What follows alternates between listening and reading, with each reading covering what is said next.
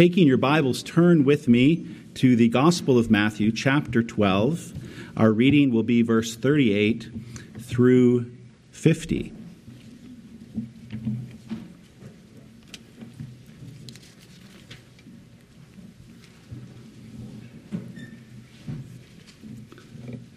Let us pray again. Our God and Father, we do pray. We ask for your help, O Lord. We ask that you would be glorified in the preaching and reading of your word and in the hearing of it, the believing of it, the obeying of it. We pray that it would be a testimony to your great worth, to your great goodness, to your great kindness, that we have heard your word and that we have taken it into our bosom, and that we have been filled with its light, and we walk not any longer in the way of the world, but in the way of the children of God. So, Lord, we pray that you would help us to this end, that what we receive now, we receive not merely for ourselves, but that we might indeed teach others, and indeed turn sinners from the way of transgression, and in, and be a wise brother, a wise sister to others who are in darkness. And Lord, lift us up, we pray, as we each have need and measure. In Jesus' name, amen. Matthew chapter twelve, verse thirty-eight.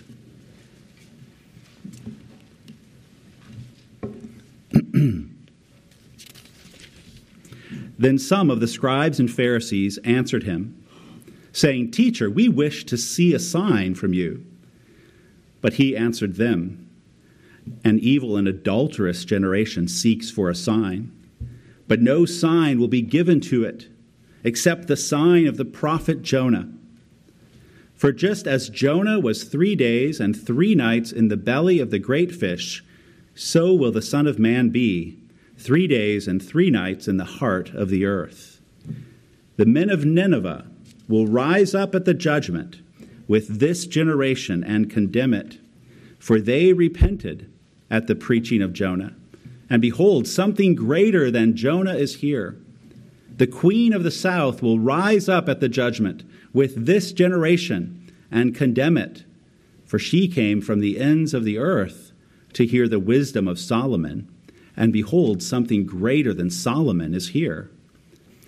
When the unclean spirit has gone out of a person, it passes through waterless places, seeking rest, but finds none. Then it says, 'I will return to my house from which I came.' And when it comes, it finds the house empty, swept, and put in order.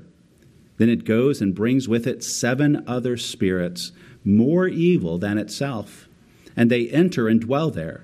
And the last state of that person is worse than the first. So also will it be with this evil generation." While he was still speaking to the people, behold, his mother and his brothers stood outside asking to speak to him. But he replied to the man who told him, "Who is my mother, and who are my brothers?" And stretching out his hand toward his disciples, he said, "Here are my mother and my brothers. For whoever does the will of my Father in heaven is my brother and sister and mother." This is God's word. I will be leaving that final paragraph for the opening of the next chapter, but it's good to read it even so. Well, what have we heard in our reading tonight? Well, we have heard again of this ongoing conflict and confrontation between our Lord and the leaders of the ancient church. The confrontation, as you might recall, began to intensify when the Pharisees accused Jesus' disciples of plucking grain and eating it on the Sabbath. That's back in verse two of this chapter. That's the intensification of conflict.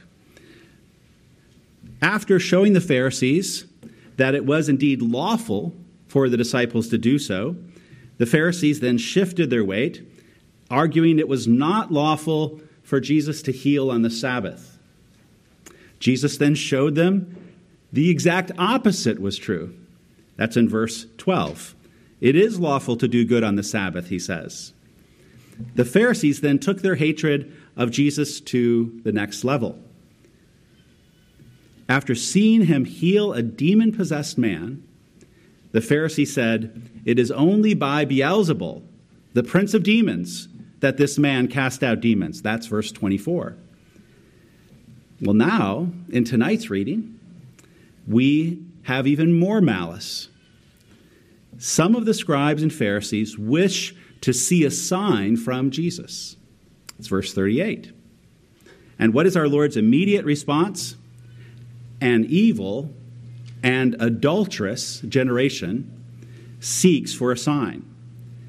The Lord does not regard this request for a sign to be some kind of noble neutrality toward him. The sign they are seeking is not in good faith. In fact, when Jesus hears their request, he does not just recognize a small cancerous tumor in the hearts of a few church leaders. He recognizes a malevolent, metastatic cancer that has spread to a whole generation of men and women. And so he says, this is an evil and adulterous generation that seeks for a sign.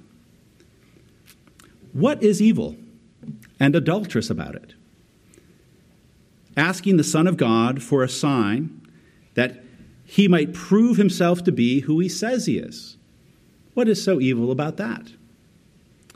Well, it would help to remember that Satan himself was basically asking for a sign back in Matthew four during the wilderness temptation.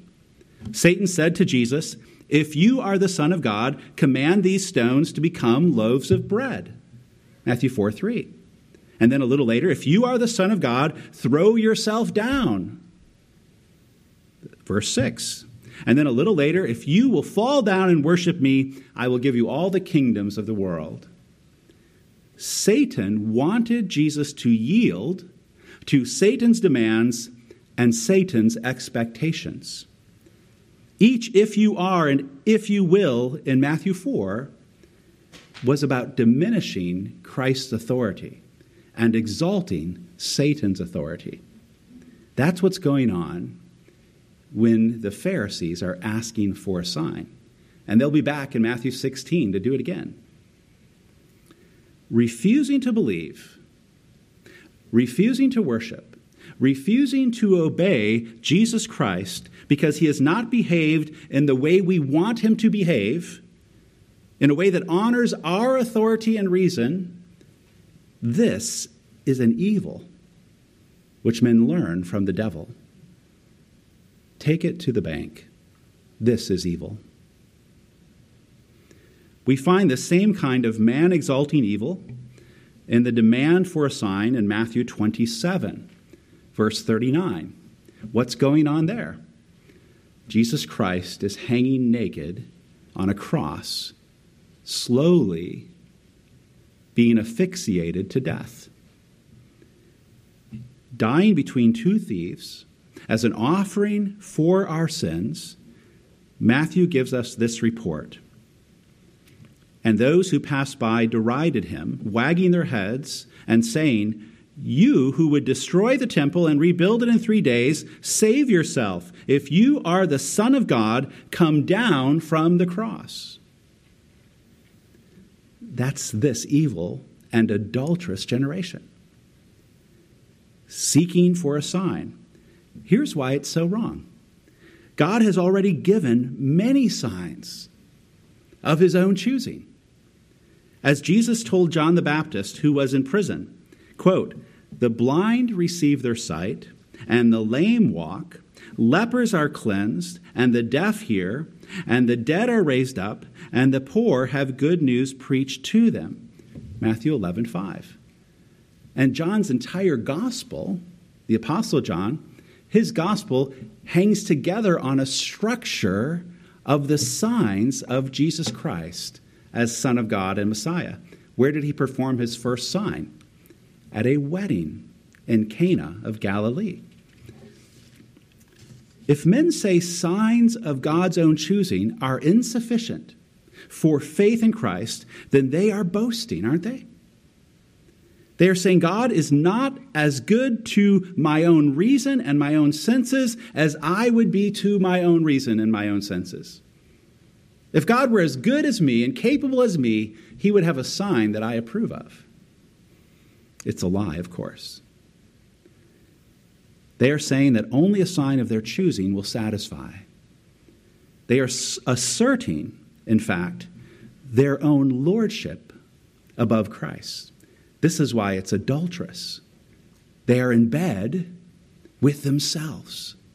They are spiritual whores, and the lover that is illicit is their own authority. I will sit in judgment instead of bow before the word of Christ.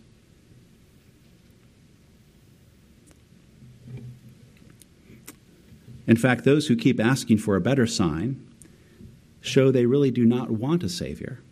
They do not want a Lord. They just want to justify their unbelief in what appears to them the most noble of terms. He has not given us a sign sufficient for faith and following. Don't forget, in the middle of this controversy that's being stacked up for us by Matthew in chapter twelve, we have the healing of a demon-possessed man who was deaf and mute. And what did the Pharisees say about it? You know, there's a sign. What did they say? He cast out demons by the power of Beelzebub. These men are lords of themselves. Now, because this very evil that we speak of is in the heart of men, we still see it even in our own generation. It appears in statements like this: I could never believe in a God who punishes people by sending them to hell. Behind that is, wrong sign, God, I reject you. It's in effect saying, if God will not meet me on the terms I have set, I will not believe in him and follow him. Another person might say, I could never believe in a God who would allow so much violence and poverty into the world. In effect, this is a way of saying, God must first remove by his power the things I said he must remove before I will believe in him and follow him. He must give me the sign I have chosen. Another person might say, I could never believe in a God who says I am full of sin and that I need a bloody cross to deal with it, and that I need to change so much of who I am. This is just another way of filtering and sifting and screening God through all of man's presuppositions. Man is Lord. This is adul- adultery. And it is evil. It is evil because I am clinging to my own understanding as being wiser and more just than God. I am holding God to my terms. In reality, I just want to justify my own refusal to believe. I just want to justify my own refusal to obey the word that Christ has spoken. Deep down, I am just looking for ways to justify living as I choose to live, which just makes me the Lord of sin, a sovereign who permits evil doing and smokescreens everything the Lord has said against doing it. Now, there are always false teachers who come and try to accommodate sign seekers. They come and say, God doesn't send anyone to hell, and they gather disciples. They come and say, there, there is no hell, and they gather disciples. They come and say, God does not rule over all things. That terrible event, that was outside of his control, and they gather disciples. The false teachers will say, repentance is unnecessary. You can have Christianity without a cross, without blood, and they gather disciples. False teachers accommodate man's unbelief. And false teachers give evil and adulterous seekers the signs they are seeking. Even if they are not miraculous ones, they may be philosophical ones, theological ones. And those sign seekers will start to follow the false teachers. But where do they follow them to? Jesus tells us in forty-one and forty-two. They follow them right into the day of judgment, where the queen of the south and the people of Nineveh will rise up and condemn them. That's where they follow false teachers to. The Lord Jesus, on the other hand, never accommodates evil sign seekers. As he says in verse thirty-nine, no sign will be given. Jesus, tell us what you really mean.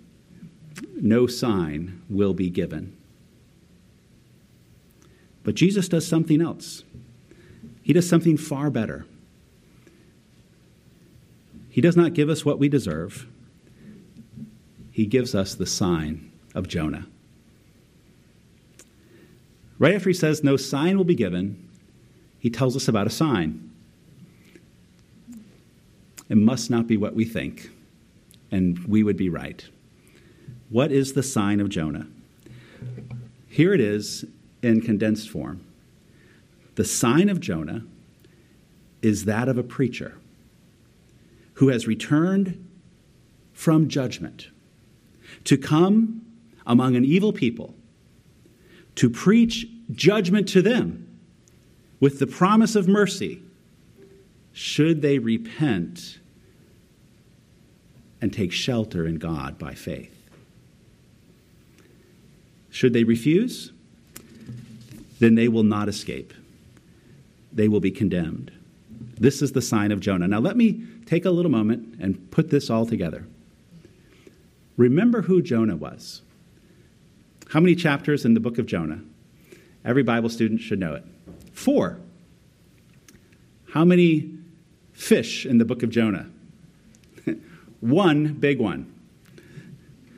Jonah was the most reluctant prophet in the history of Israel. God called him to go to Nineveh, the capital city of Assyria, a city that stacked skulls outside its gates in a pyramid shape to testify to their visitors how fierce they were. The people of Nineveh were bloodthirsty and wicked. They were enemies of Israel, enemies of God, but God told Jonah, you are going to go to Nineveh, you're going to preach to them, you will tell them I am coming to judge them for their wicked ways, you're going to tell them they have forty days. Did Jonah go straight away to Nineveh? Was he a zealous evangelist? Not at all. He went in the opposite direction as fast as he could. He ran from the mission. He did not want the wicked people of Nineveh to repent or receive mercy. But God was determined to use this prophet. So God followed Jonah, and to make a long story shorter, Jonah found himself getting thrown off a ship into the sea where he was swallowed by a giant fish. Being thrown into the sea was his judgment. Being swallowed was his salvation. And on the third day, the fish vomits Jonah onto dry land. Jonah then reluctantly trudges up to Nineveh, preaches a bare minimum message of coming judgment, and the people of Nineveh fall under deep anguish about the coming judgment and God's rightness in bringing it, and they repent. There is a widespread repentance in Nineveh leading to the removal of the judgment from the city by the mercy of God. Well, how then will Jesus, the Son of Man, be a sign of Jonah to evil sign seekers in a way that is even greater than Jonah? Well, first, here's maybe three answers. First, Jonah did not want sinners to hear of God's mercy. Jesus is far greater. Jesus preached under zeal and sincerity for sinners to hear of God's mercy. Jonah preached under coercion and anger and regret. But Jesus is greater than Jonah. He has zeal to preach so that men would repent. Second, Jonah was cast off the ship into the sea as a judgment for his own sins. Jesus Christ, who is greater, was crucified, was buried in the earth for three days, not for his own sins, but for the sins of his people. And thirdly, because Jesus has been raised from the dead, Jesus has continued to preach after he has endured judgment for the sins of his people. He has come back. He has been exalted, and he continues to preach first through his apostles and now through his ministers. And because Jesus was raised after three days, he can enforce all the judgment of which he warns and enforce all the mercy which he promises to those who repent and believe.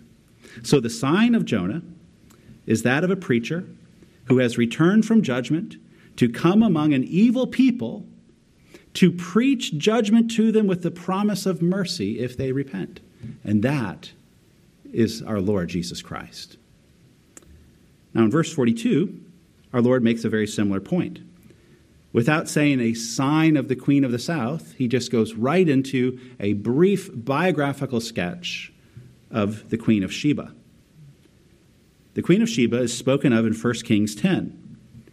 It is reported there that when she heard of the wisdom of Solomon, the king of Israel, she traveled a great distance, this Gentile queen, to come and sit at Solomon's feet and learn of him. After spending several days with Solomon, asking him many questions, seeing how he ordered his kingdom with wisdom and glory, it says of her, well, she says herself, and it's recorded in First Kings ten, "The report was true that I heard in my own land of your words and of your wisdom, but I did not believe the reports until I came and my own eyes had seen it. And behold, the half was not told me. Your wisdom and prosperity surpass the report that I heard."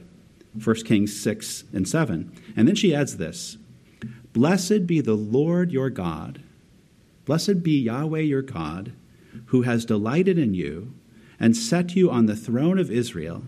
Because Yahweh loved Israel forever, he has made you king, that you may execute justice and righteousness." What great light has shone into the heart of the Queen of Sheba to see the glory of Yahweh in the appointed king, the son of David. How much more glory is in a greater son of David who is greater than Solomon? Why does Jesus say that this queen on the day of judgment will stand up as a witness against this generation who is asked for a sign? He says this because something greater than Solomon has come to Israel. Solomon was great. The Gentile queen testifies to how great a gift he was to Israel. But something greater has come to Israel. And the evil and adulterous generation does not need to travel far like the Gentile queen to see and hear and touch that which is greater.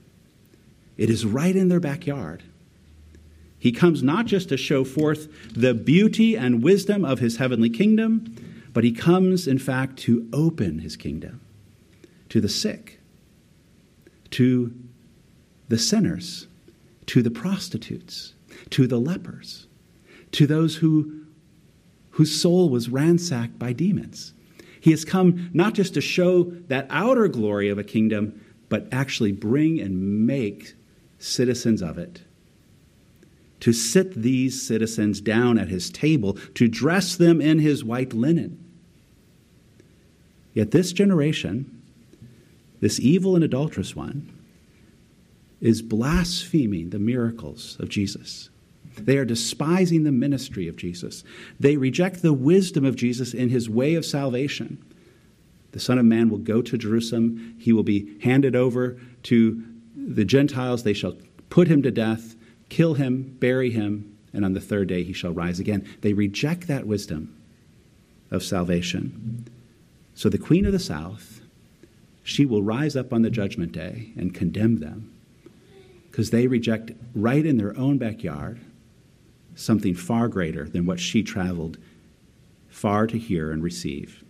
Now, there's one more thing, and this is really the title of the message tonight. There's one more thing we need to hear from our Lord, which is spoken to this evil generation. And you can see this very clearly in verse forty-five. He is still thinking about them as a generation who is always hiding behind their own self-lordship to give themselves cause to reject Christ. In verse forty-three through forty-five, our Lord warns them how their zeal for religion and their zeal for truth and their zeal for opposing Satan, these things can all turn out to be just slippery paths underneath their feet by which they come under an even greater domination of the devil than they have already been under. That's what these three verses are about. Verse forty-three, when the unclean spirit has gone out of a person, it passes through waterless places, seeking rest, but finds none. The first reference point for what our Lord has just said in verse forty-three, for this very state of affairs he has described, is the healing which took place back, back in verse twenty-two. Our Lord cast a demon out of a man who was blind and mute. That has been the furnace of controversy ever since he did it, with these Pharisees who are now asking for a sign. So this controversy over Beelzebul and whose kingdom this is has not abated. Abated. It's live right now down to verse forty-three, forty-four, and forty-five. So that's the first reference point, verse twenty-two. But there is a second reference point for what our Lord says in verse forty-three. And he gives us the second reference point in verse forty-five, this evil generation. In some way, the whole generation among whom Jesus publicly preached for three years, and by that we don't mean every single soul, but a substantial population. But in some way, that whole generation to whom he preached publicly for three years, that generation experienced a dramatic decline in demonic activity because the kingdom had come among them. A king greater than Solomon had come. A prophet greater than Jonah had come into the world. You betcha, to put it in Hartley vernacular, the demons would scurry. And the throngs of people who came to his door in Capernaum at Peter's mother-in-law's house, asking for healing and the casting out of demons and exorcisms, the king has brought his kingdom, and he is so good, so mighty, so radiant. He is a threat to every opposing kingdom, including that which is unseen in the world of demons. So our Lord is saying, this is what's happening while he has got his sandals on and his feet are walking on the earth. Unclean spirits are departing from people because of his ministry, and not just because of his exorcisms. We should even understand that the Pharisees themselves have been intensifying their interest in religion, in doctrine, and in law-keeping. You do not find many Pharisees needing to come to Jesus and say, there's a thousand demons in me, can you cast them into a herd of pigs? These men have pummeled themselves into a, leg- a legal righteousness that makes them look shiny clean. Think stainless steel after your mother has visited. Remember how they started their controversy with him. In verse two, they said, it's not lawful for your disciples to do that. In verse ten, they said, it's not lawful for you to do good on the Sabbath. They're all into lawfulness and legal righteousness. They even are opposed to Satan, aren't they? When they get into this dispute about the power of Beelzebul, are they not presenting themselves as opponents of Satan and his kingdom? These men are cleaned up because they are in combat with Christ, but he knows that their father is the devil. So here's the point. Christ has come. In his earthly ministry, demons are taking flight, and men's lives are showing a kind of mastery over wickedness. But it is not enough. Men's lives are showing a kind of zeal for religion, a zeal for truth, a zeal for disputation, a zeal for opposing Satan. But it is not enough. It is simply a swept, clean house. This is getting interesting. Verse forty-four. Then it says, the unclean spirit, I will return to my house from which I came. Now understand, when this unclean spirit speaks these words, this is our Lord not telling us about a particular spirit named Freddy who said this. He's teaching us about the dominion of Satan. He's setting before us through a part, an understanding of the whole. This is what's going on. I will return to my house from which I came. The Spirit has not been satisfied. He is not having an opportunity to torment anyone, to accuse anyone, to defile anyone. And so he says, maybe I'll go back. And when he comes, or when it comes, it finds the house empty, swept, and put in order. Then it goes and brings with it seven other spirits more evil than itself, and they enter and dwell there, and the last state of that person is worse than the first. So also will it be with this evil generation. What our Lord is teaching here is that a clean house without the indwelling Spirit of the eternal God through union with the Son, that a clean house is a juicy target for demonic dominion.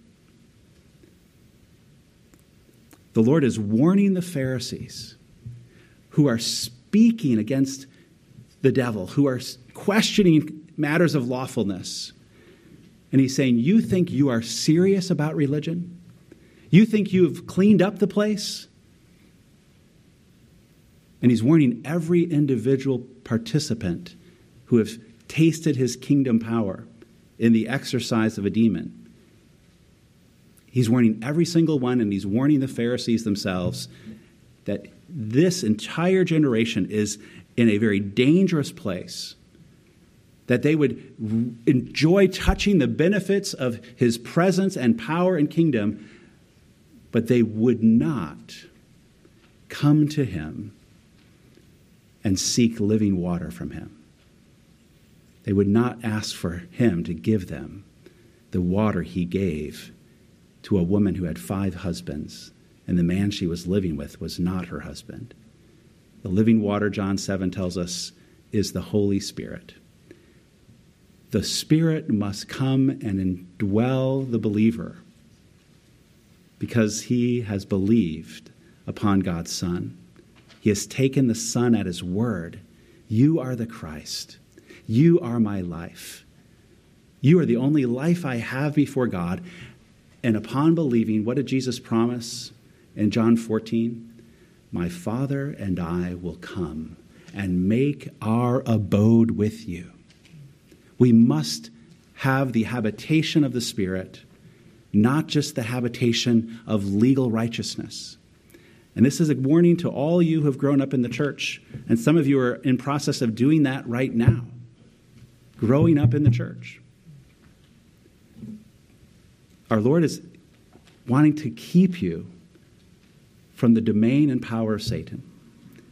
He's urging you, do not be confused by being a good boy. Do not be confused about being a good girl. Do not be confused thinking that if you just have some outward Christian religion that people can see, that you are safe. Beloved, there is no safety outside of the indwelling Holy Spirit, the Father, Son, and Spirit living within you, defending you, protecting you, guarding you, testifying to you that the word of Christ is enough.